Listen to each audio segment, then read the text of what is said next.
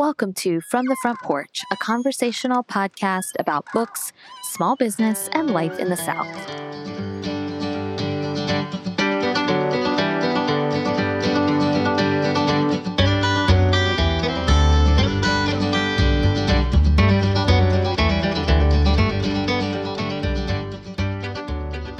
She had made space for discovery in the midst of a most contained life the life that the world seemed bent on handing her. Natalie Jenner, The Jane Austen Society.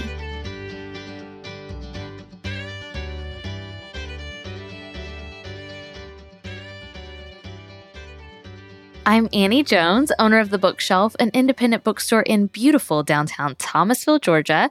And today I'm channeling my inner Frasier Crane and conducting a session of literary therapy.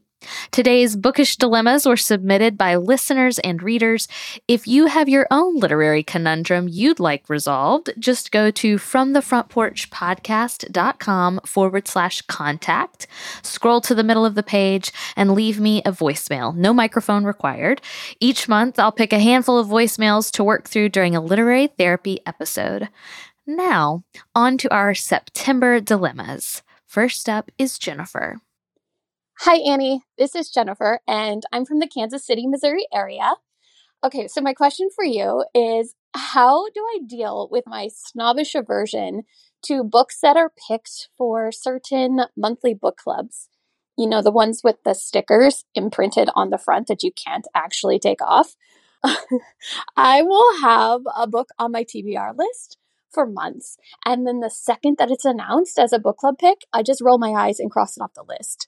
And I know this is ridiculous and snobby, and I'm missing some great books. I mean, The Paper Palace, I, I, did read, and it was my favorite book this year so far. So, any advice you have would be greatly appreciated. Thanks. Jennifer, first, as with most of the literary therapy conundrums I receive, I want to tell you, you are not alone. Those stickers drive you crazy. They really bother booksellers and bookstore owners too.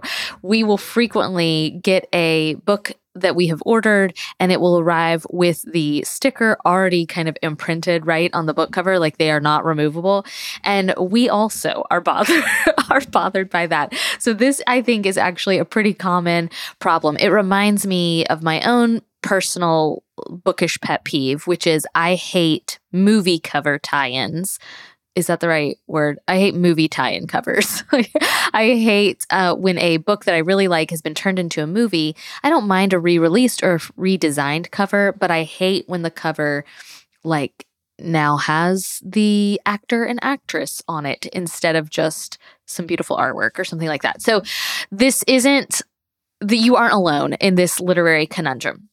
What I do want to resolve for you is your avoidance of the book entirely, right? Because you mentioned yourself that The Paper Palace is one of your favorite books you read this year. Well, that's a Reese Witherspoon pick. So I want you to know you're not alone, but we do need to move past it. right? Uh, we need to move past the sticker on the cover of the book. And and I say this too because when we I'll give you an example for us at the bookshelf. When we are picking our shelf subscription selections, we nine times out of 10 do not know what book is going to be a either a book of the month pick or a Jenna Bush Hager pick, or a Good Morning America book club pick, or a Reese Witherspoon pick, or an Oprah pick. We don't know. Occasionally, we will get a heads up, um, particularly for an Oprah book, we'll get like a heads up. But generally speaking, we don't know. And The Paper Palace is a great example of this because I also loved that book.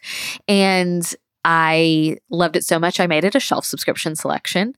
I ordered a lot of copies, and then they came to us and they all had the Reese Witherspoon pick. And that was my first bit of knowledge that it was a Reese Witherspoon selection, which was a bummer to me because even though I like Reese Witherspoon and I think she does a fine job picking books, it was a bummer to me because I like there to be a sense of discovery when I've selected a shelf subscription book. And you can kind of feel like, oh no, Reese beat me to it.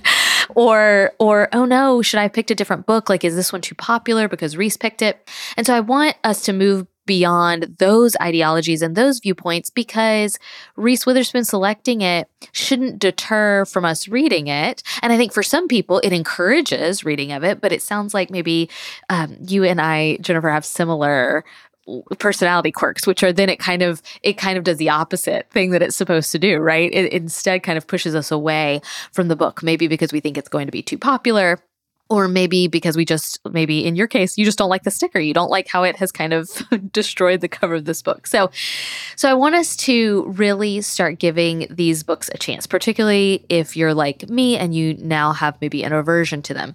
Here's how i think you can do this. So I have found over the months and years that Jenna Bush Hager and I have very similar literary tastes. So I am now no longer bothered by her sticker or her selection because I at least think to myself, oh, well, if Jenna liked it, I probably will.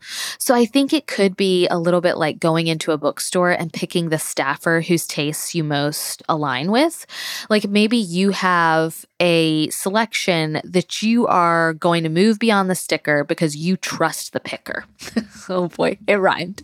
That advice rhymed. So you're going to focus on who picked it instead of what does the book cover look like now that it's got that sticker on it.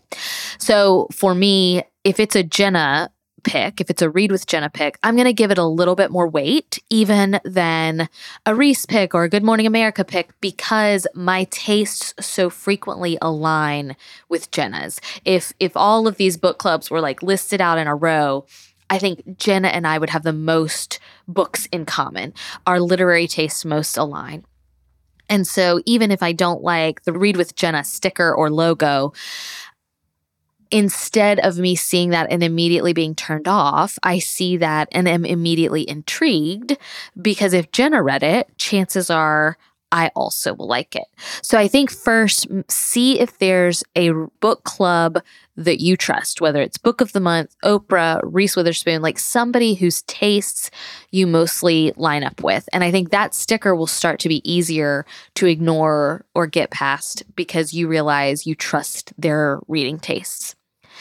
And the other thing I think you should know, and you probably already have guessed this, right? Or you can you can logic your way, you can think your way to this conclusion, which is if it's a book pick from a nationally recognized book club, it has gone through a lot of selection processes, right? Like, I think we all know that Reese Witherspoon doesn't just like read 10 books a month. I mean, maybe she does. I, I don't know. But it feels like it probably went through a process, a, a, weeding out process where maybe some of her staff read it and or maybe somebody she really trusts read it and then Reese wound up coming to that book because of the trusted reviews and readings done by people she trusts because I assume Reese's time is super valuable. And so if she selects a book, I'm going to assume that's because it went through a process of of fellow readers and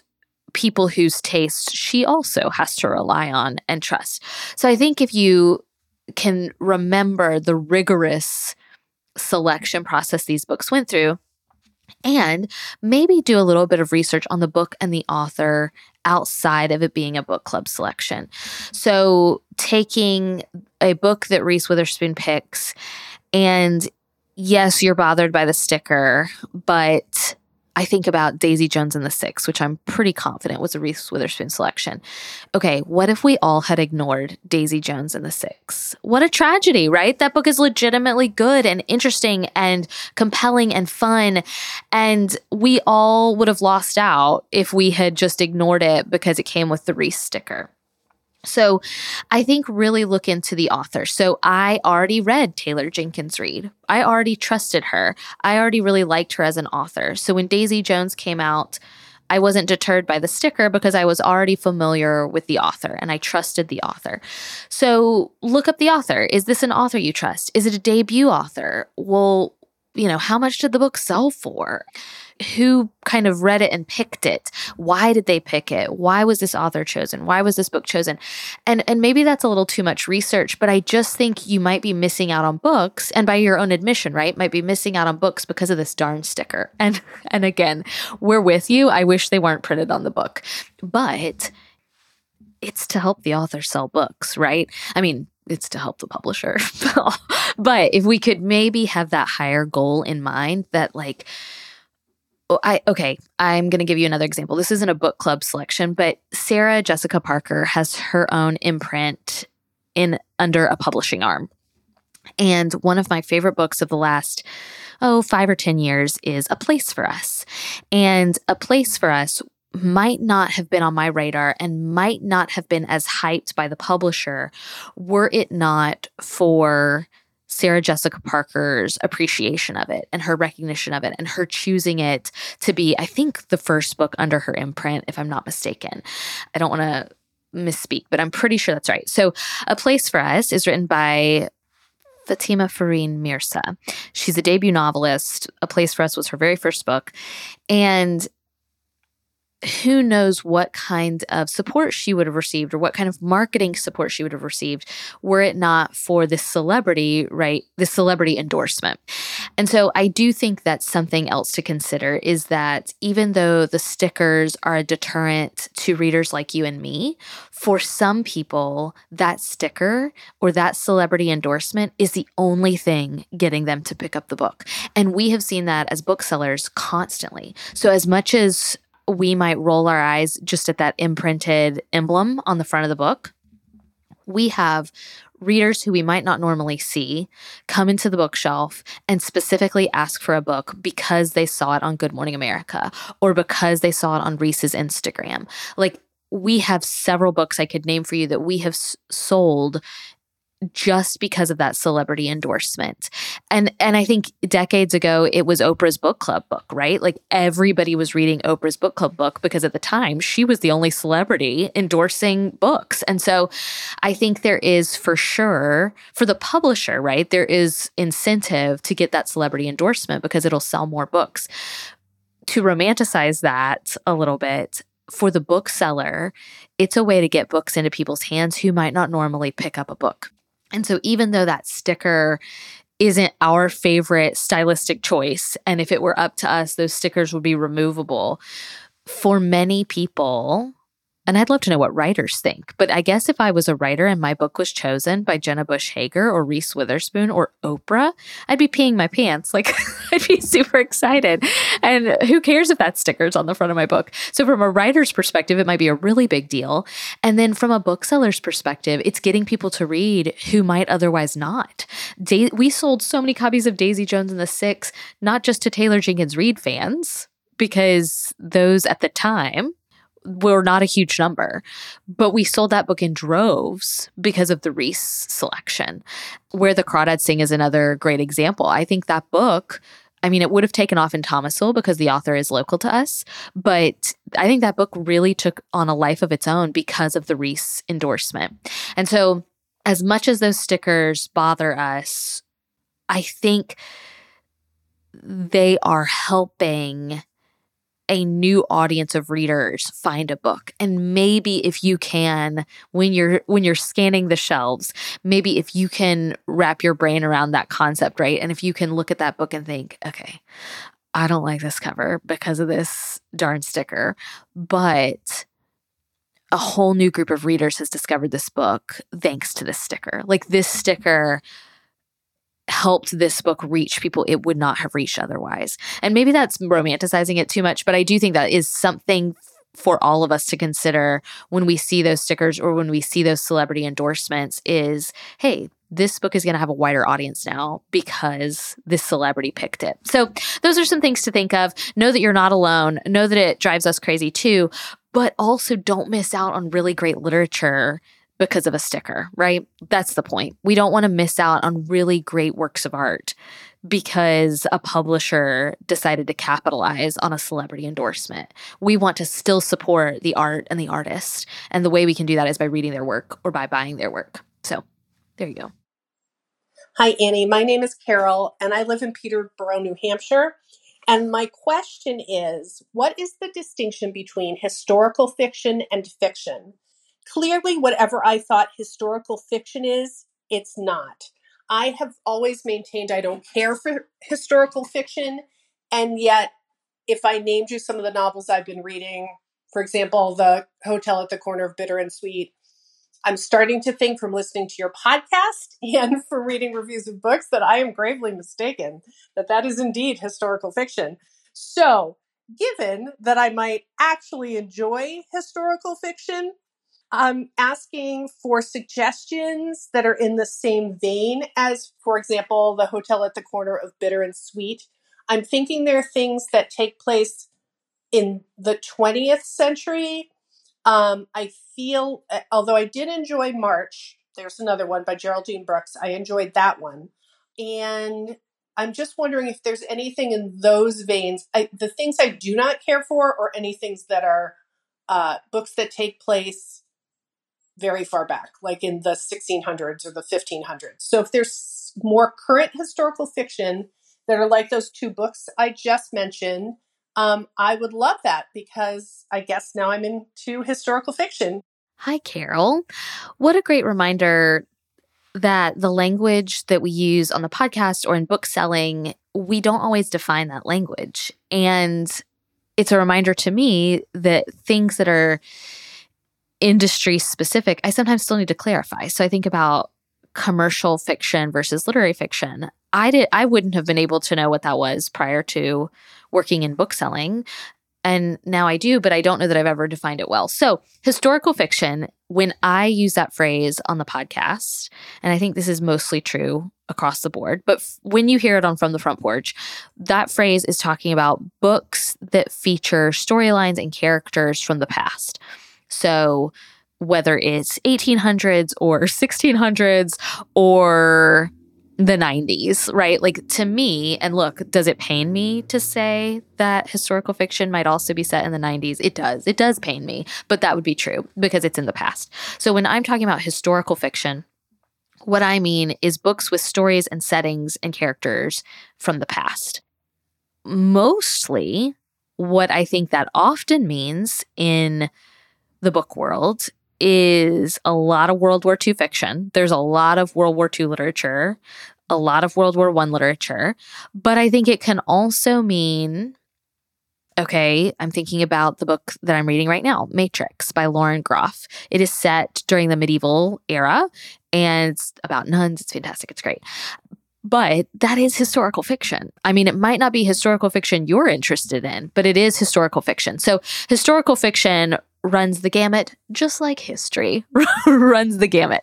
What is important for you as a reader is to know which era are you interested in. And it sounds like you've already kind of started to narrow that down, but I think as a reader, that would be important for you to know. And I think you're starting to figure that out, right? You said, I don't want books set in the 1600s. Okay, then Matrix by Lauren Groff might not be for you. But when you hear it described as historical fiction, don't get excited, right? Because it might not be the historical fiction you have come to know and love. So you've got to identify which era or eras you are most interested in for a lot of my local readers it is it is world war ii when you hear me say that I don't like historical fiction, I really need to be more specific about that. What I typically mean is I don't always love World War II fiction anymore because I feel like I see it everywhere. And there are exceptions to that that I'm going to talk about in a minute, but that is that is something I have learned about myself. So, narrow down the era you are most interested in. I frequently say that I don't like historical fiction, but I sat here thinking, wait a minute, I do like some historical fiction. And I'm going to name some of them for you because I think you, Carol, might like them too. So I really like the author, Teresa Ann Fowler. Most recently, she's written more contemporary fiction, con- uh, fiction set in a more contemporary era. But her very first works were works of historical fiction. The first is Z. It is a, a, historical book based on the life of Zelda Fitzgerald. So it's fiction, but it's based on the life of Zelda Fitzgerald. A Well Behaved Woman is a novel about the Vanderbilts. So these are books that Teresa Ann Fowler has really researched all about these historical figures, but she's fictionalized them. So, Z and A Well Behaved Woman are two of my very favorite historical works, historical fiction works. And I think that's because I, turns out, I like books about real people, but fictionalized. So, it's a way to get me learning about these characters or these people who I've really cared about in history, but who I don't know a ton about. This author has done the research and she's fictionalized it. So, Z and A Well Behaved Woman are two really great works of historical fiction. Another recent example is the book Liberty by Kaitlyn Greenidge. This is a book I loved, and I don't know if I would have known it was historical fiction until I started reading it. And it's loosely based on the life of one of the first Black doctors in America. And it's about a mother and a daughter. It's a very quiet book. There is not a ton, I say there's not a ton of plot. I definitely remember some major turning points in the book, so major plot points, but it's a quieter book than I think Z was, uh, for example. So, Liberty by Kaitlyn Greenidge is a book that I don't know if it was really being sold as historical fiction, but it is historical fiction. It's set, if I recall, kind of in the 1800s, um, mid to late 1800s. And I really fell in love with the characters. And it was, again, kind of loosely based on a historical figure. Another book that I really liked that was based on historical people or people who really lived is We Were the Lucky Ones by Georgia Hunter. This was one of our town's one book selections a couple of years ago. I read this book and absolutely loved it. I had put it off because, again, not typically a historical fiction fan, or at least that's what I've thought to myself.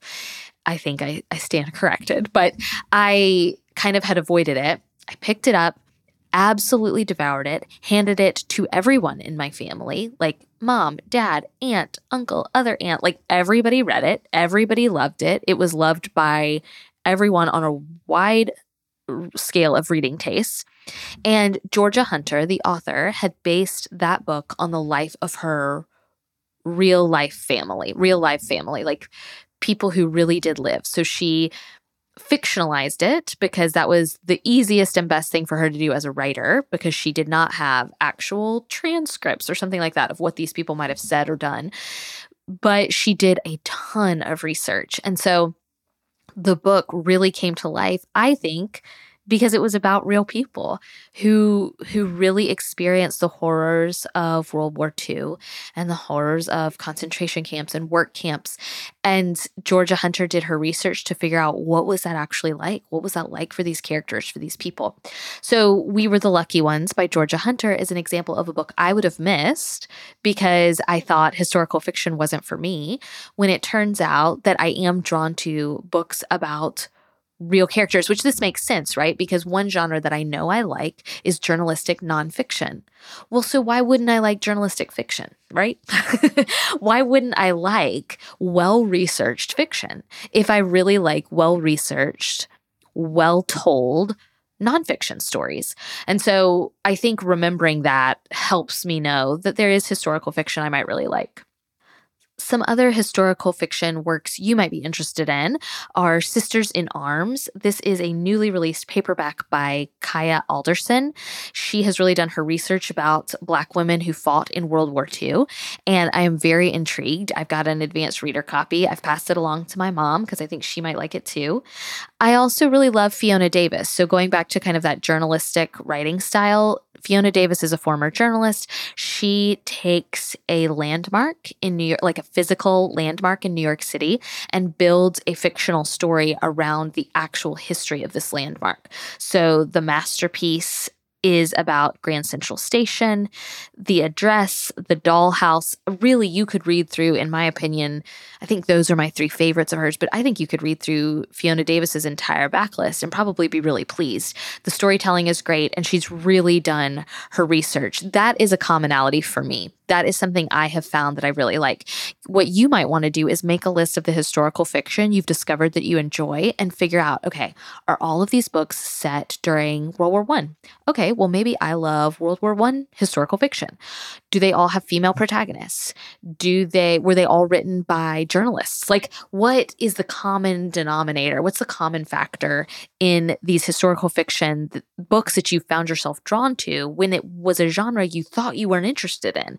So for me, I think it's the journalistic nature of the writing. I think that might be my commonality, that and it being based on real life historical figures.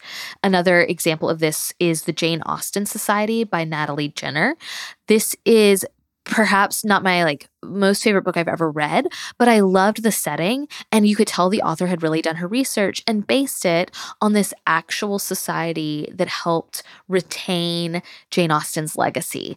And I knew about that story. I knew that that had happened, but Natalie Jenner like put flesh on the bones. to put it really grossly. she put she put flesh she put meat on those bones and helped me really flesh out that story because it was a story that i knew happened but i certainly had not done my research to figure out how it happened. And instead i just got to read this really lovely work of fiction that told me the story of the jane austen society these people who saved and preserved her legacy Another work of historical fiction that I really loved, even though there was kind of a slight twist to it, is The Underground Railroad by Colson Whitehead. And the a book that Olivia has read recently, and Olivia is not uh, typically drawn to historical fiction. She read and loved The Sweetness of Water. So, I, uh, and that book is by Nathan Harris. So I think there is this examination we sometimes need to do every so often, right? We need to check in with ourselves and do are the tastes that we used to have still the tastes we have? And I think for so long, I just thought, well, I just don't like historical fiction. When what I really meant was, well, I don't like these, and it's going back to book cover design. I don't like these books with women on benches on the cover. Okay. But I loved We Were the Lucky Ones, which definitely has a bench on the cover. So maybe my issue is with the publisher's artistic rendering of what's inside this book, and maybe I should give the book a chance. And so I think it's really evaluating what do we really mean?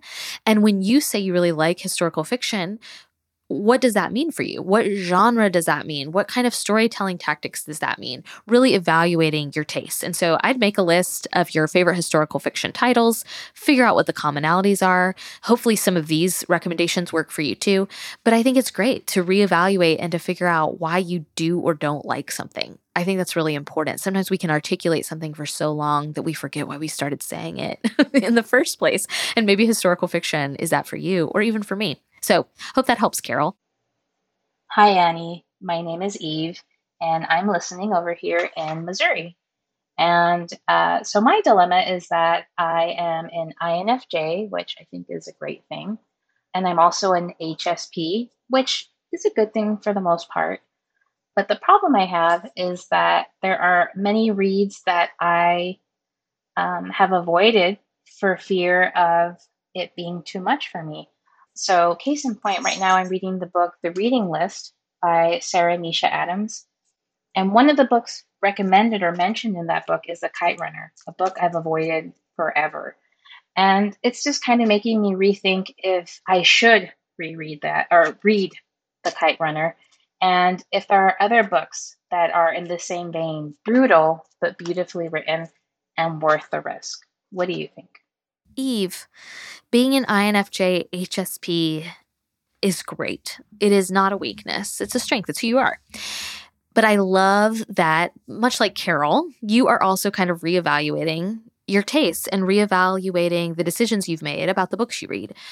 I have a mom who is a sensitive reader. She's been on the podcast before. You probably already know that, but she is a sensitive reader. She's an ISFJ, she's an empath. And so when she reads a book, she really kind of takes it on. she's like that in real life too. She really kind of takes on the burdens of others. And so in literature, she does as, that as well. And so we really have to think about what books she we should recommend to her because we know her literary tastes and preferences. One thing I've learned in recommending books to my mom isn't that she wants to shy away from hard, dark things because we are all living hard, dark things, right? And so my mom is not afraid of hard things. She's living hard things. But what she does want in her books is redemption. And so I think that is what we have realized, what I have realized when recommending books to my mom is she is willing to read about hardships and difficulties and tragedies, even trauma. She's willing to read about those things if there is redemption at the end. I mentioned to Carol the book We Were the Lucky Ones by Georgia Hunter, but I think it's a great example here of a book that my mom loved. Okay, it's set in World War II. It depicts some really horrific acts of violence, some really horrible moments in our world's history. My mom devoured and loved that book. She still talks about We Were the Lucky Ones. She would have missed out on it if she had avoided it because of content. And so I think you've really got to ask yourself is there specific content that troubles you or that sends you into a thought spiral or that brings you anxiety? Like, is there an actual event in your own life, perhaps, that affects your reading life? Because I think that's worth asking and very important and maybe something you're not ready to read about yet, right? If something actually happened to you and caused you pain and trauma, then you might not want to read about that. I know women who don't want to read about miscarriage because it's what they've experienced. And I don't blame them for that. So I think really asking yourself as an HSP, as an INFJ, what content do you want to avoid because it actually brings up maybe awful memories or hardship for you that you aren't quite ready to face in fiction. And that's fair and fine. But are there things that you could read about that might bring you empathy and might make you cry and might make you sad for a moment, but then the story is so redemptive and so powerful that you're so glad you read it. And I know for a fact my mom has read books like We Were the Lucky Ones, like Picking Cotton, which is a true, it's a memoir about a true life incident that happened it does not shy away from hard things. It's it's rooted in an act of sexual violence and sexual assault.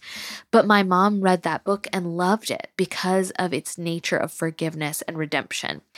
And unfortunately, we've talked about this a lot on From the Front Porch, and we talk about it a lot at the bookshelf. There is no rating system for books. And even when we do rate things, it's really kind of arbitrary and hard to figure out. Like, I might rate a book R because there are a lot of open door sex scenes.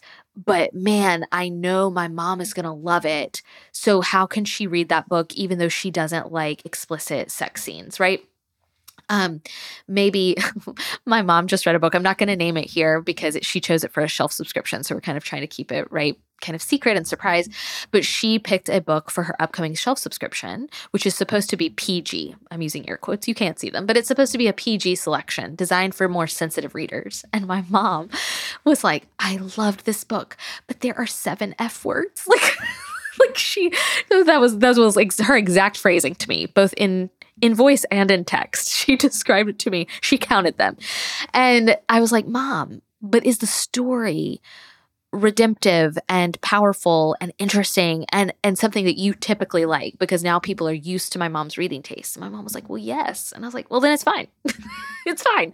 You can just put on your card that there's some language that you don't really love, and that's okay." And so the the fact that there's not a rating system for books, I I do think makes it a little difficult. But I also think it makes sense that there's not a rating system for books because you could miss out on something because you're typically a PG reader if a book was rated R, right? So, ask yourself what your actual content warnings or trigger warnings might be. Like what is something that really would bother you if you were to read about it? Would you be okay to read something that has some violent content or sexually explicit content if the story was good, if the story was powerful. Because I think that's the conclusion my mom has reached is there are some things she's really willing to look past or move beyond because she loves the story so much. So do you like a story of redemption? Do you okay, another thing my mom really likes, my mom wants a happy ending. Darn it. She just wants she just wants a happy ending. And so she might be willing to power through or to read about hard, difficult, traumatic things if she knows there is hope on the other side. So hope, redemption, forgiveness, happy endings. Like these are things that my mom wants in her literature. And I think that's actually a better descriptor of my mom's reading tastes than PG or sensitive reader. Like I think we really have to burrow down into what do we mean when we mean that. You mentioned the book The Kite Runner, which is still a book I have not read, not for any reason except it missed me. I missed it when it came out, and so I have not revisited it as a backlist title. From what I know though about The Kite Runner, and the people I know who love that book, you probably would really like that book because I think there is an overarching story of redemption there. And I don't know your personal um, taste or triggers or what brings you to your knees. I don't know that. But I do know many readers who I interact with at the bookshelf love The Kite Runner, and they are more sensitive readers. And so I think when we describe ourselves as sensitive readers, we have to ask ourselves what we mean by that. I think about myself. I joke a lot on here that I'm a prude and that I don't really like a ton of explicitly sexual content. Well, I love Sally Rooney and I love I love her new book Beautiful World Where Are You? And I know that that book has a lot of sexual content. It has a lot of sexual content. And I'm recommending it right and left, knowing that it has sexually explicit content because the way that sexual content is written is easier for me personally to recommend. It is written really poetically, um, romantically, kind of in in a way that shapes the characters in the book. And so for me, the sexual content is actually kind of important to who these characters are and to their development, to their relationship development. I also know that I can skim some of those sections and maybe some of you are gasping in horror that I would like skim sections of a book. But but I do. If it's content that I know I'm going to love the overarching story, but I just need to move past this open door sex scene, I will just skim it there are, it's fine. There aren't rules. It's okay. And so you might be the same, maybe for violence or maybe for language, like whatever your content is that you sometimes struggle with, it would be okay to skim through some of that content. I I I think that's fine. I mean, maybe I'm an outlier there, but I think that's fine so that you can enjoy the overarching power of the book. I would have missed out on Sally Rooney's work because of my prudish tendencies but I'm so glad I didn't because her books, yes, include a lot of sex. And boy, I could not finish the TV adaptation of Normal People because of so much sex. And I kept watching it. I think I watched two episodes and I kept going, is there is there this much sex in like the book version? There is, dear reader, there is. And yet, I loved the book. I loved it. But that's because my brain is like trained to move past that in the book because what is more important in the book is this overarching relationship, this overarching story. And so for me, I skimmed those sections in the book. In Beautiful World, Where Are You? I read most of it, but occasionally would skim a little, skim a little bit, paragraph or two, and move past it because the book is about so much more than the sexual content a book can be about so much more than the language or the violence.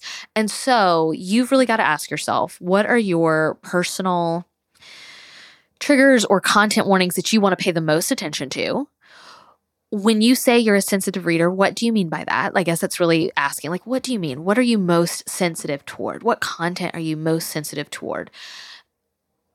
Are you willing to look past content if a story is redemptive? Like, is what you're really looking for redemption and hope? Because that's what we figured out about my mom. She's a sensitive reader, yes, but what she really wants is hope and redemption. And so she can read nonfiction and fiction that deals with hard things because she knows there's some redemption to be found here. So asking yourself those questions I think is important and then also giving yourself permission to occasionally skim. I'm not saying skim entire works of literature. I'm just saying if you love a book but yikes, there's this act of violence that you really don't want the details on. Okay. So skim it. So skim it. Um this is a weird example, but I think about the book Turtles All the Way Down by John Green. I really loved that book it so I have people in my life who I love who deal mightily with anxiety. And while I was reading that book, I felt anxious. Like I, the way John Green wrote about like circular thought was so well done that it bothered me. Like that I I mean, I felt a little bit I had to finish that book because I felt a little physically ill by by the circular thought because I know oh, I have people I love who struggle with that and who who deal with that on a daily basis. I'm so glad I read that book so that I could feel what it was like to be inside the brain of someone who struggles with OCD or who struggles with um, mental health issues. And so, like, I'm so glad I read that book, but it was troubling to me. But I'm so glad I read it. And so I think there are some books that you might be missing out on because you're a little bit afraid of them um, I hope that's okay for me to say, that maybe you're just a little bit reticent. And I guess I'd encourage you to ask yourself why what your content warnings actually are or would be. Like, what would really send you over the edge, I guess? Like, what would really send you to your knees? What would really trouble you? And then, what are some things that could help you move beyond those things? So, for my mom, it's having hope, it's having a happy ending. My mom can read a lot of hard things if she knows there's a happy ending to be had. And so, I think really asking yourself some questions could open up a whole new world of literature for you. And I think it sounds like you might be ready for that. Okay, today's last literary conundrum comes from Becca. Hi, Annie. This is Becca from Maryland.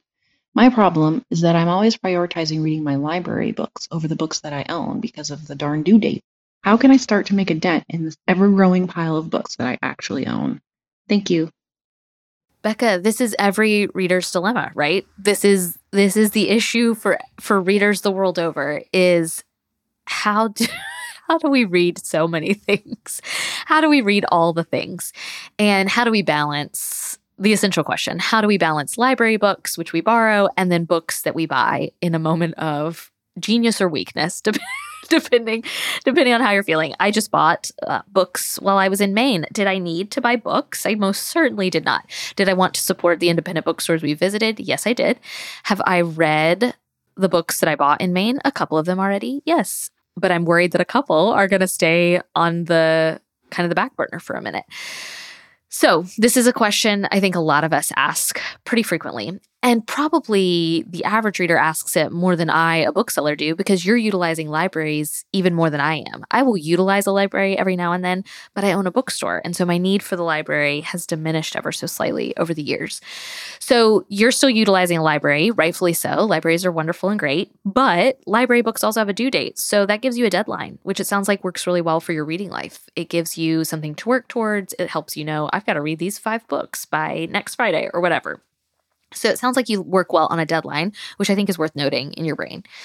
I did want to talk to you about a concept that I know I have seen many places, but the very first place I saw it, and I remember because at the time I thought it was magnificent and super original and fascinating, it's this concept of the unread library or your unread shelves. I came across this concept on a blog I read many, many years ago called Pancakes and French Fries. I follow the woman who wrote the blog is Jules. Jules is a librarian out in, I think, California. I have followed her on the internet for years. She now has an Instagram. I think it is at Mrs. Kindle. So she's a librarian. And she wrote this blog post about going around her house and grabbing all the books she had bought but never read. And she decided she was going to devote herself for, I think, a year. And I think maybe that project extended.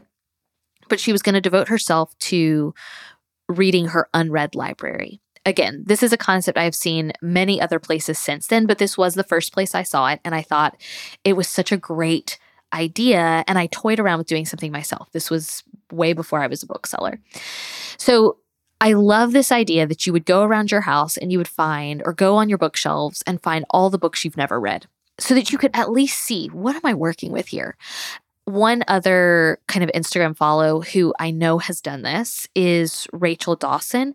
Her bookstagram, I think, is at all the rad reads. All of this will be in the show notes.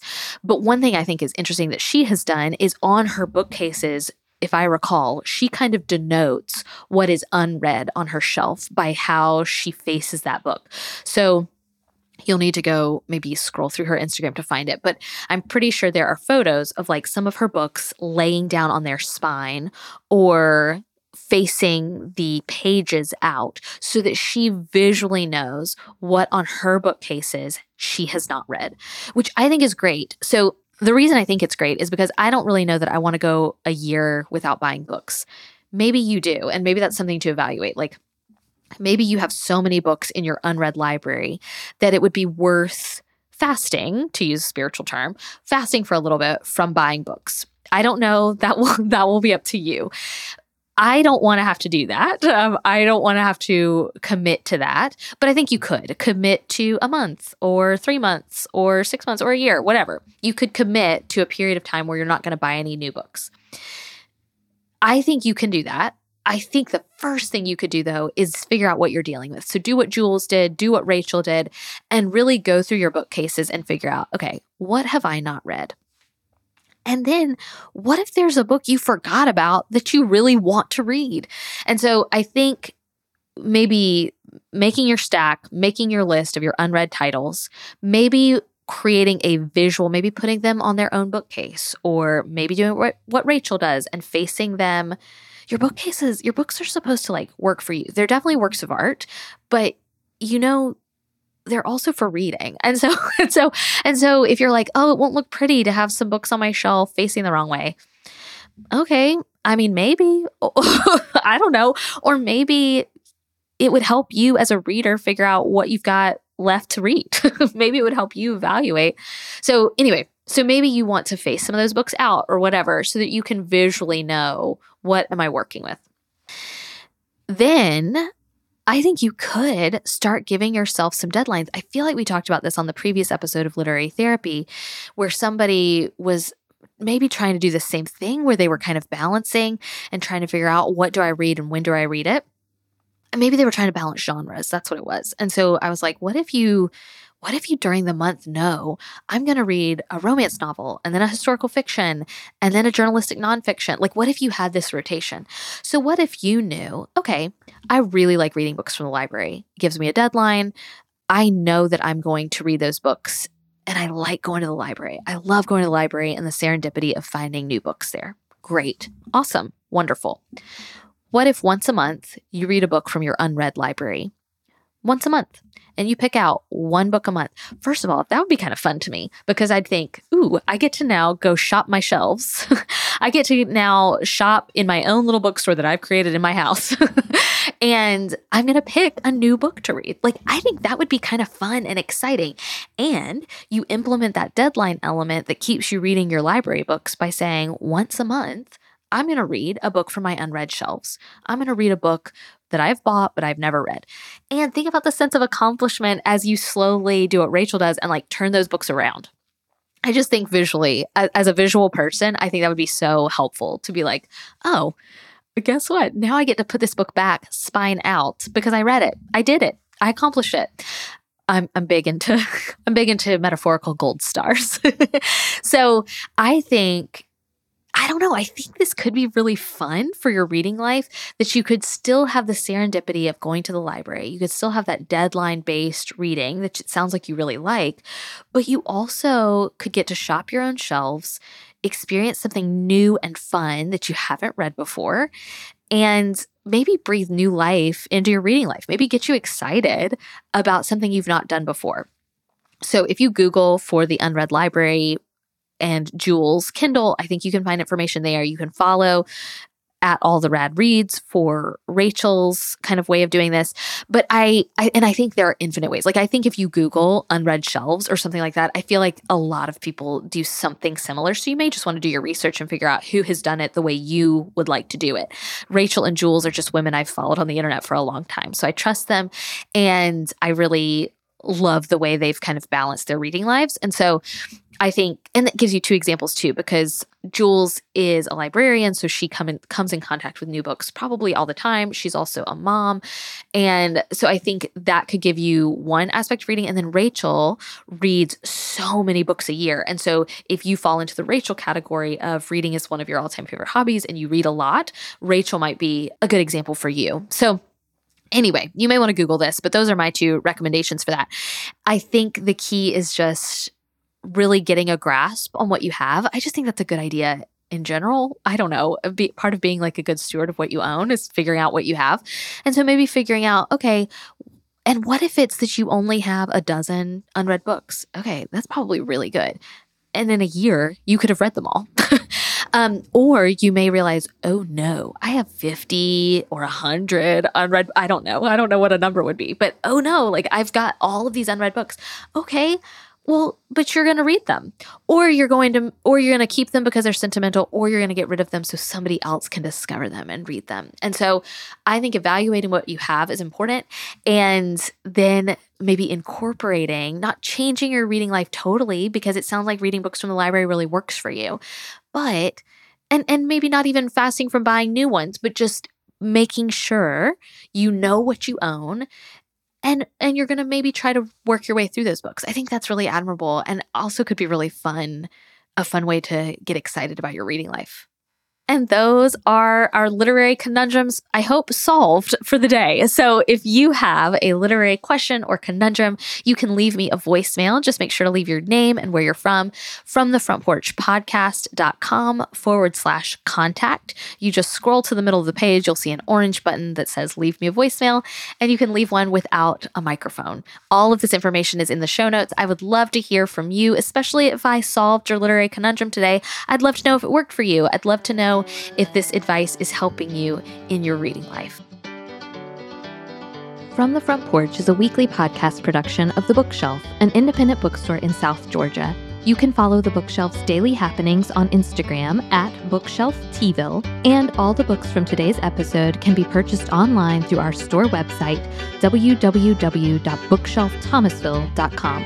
A full transcript of today's episode can be found at fromthefrontporchpodcast.com. Special thanks to Dylan and his team at Studio D Production for sound and editing and for our theme music, which sets the perfect warm and friendly tone for our Thursday conversations.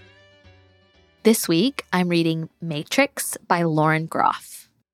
If you liked what you heard on today's episode, tell us by leaving a review on iTunes. Or if you're so inclined, support us on Patreon, where you can follow along as Hunter and I conquer a classic, and you can participate in monthly lunch break Q&A videos. Just go to patreon.com forward slash from the front porch. We're so grateful for you, and we look forward to meeting back here next week.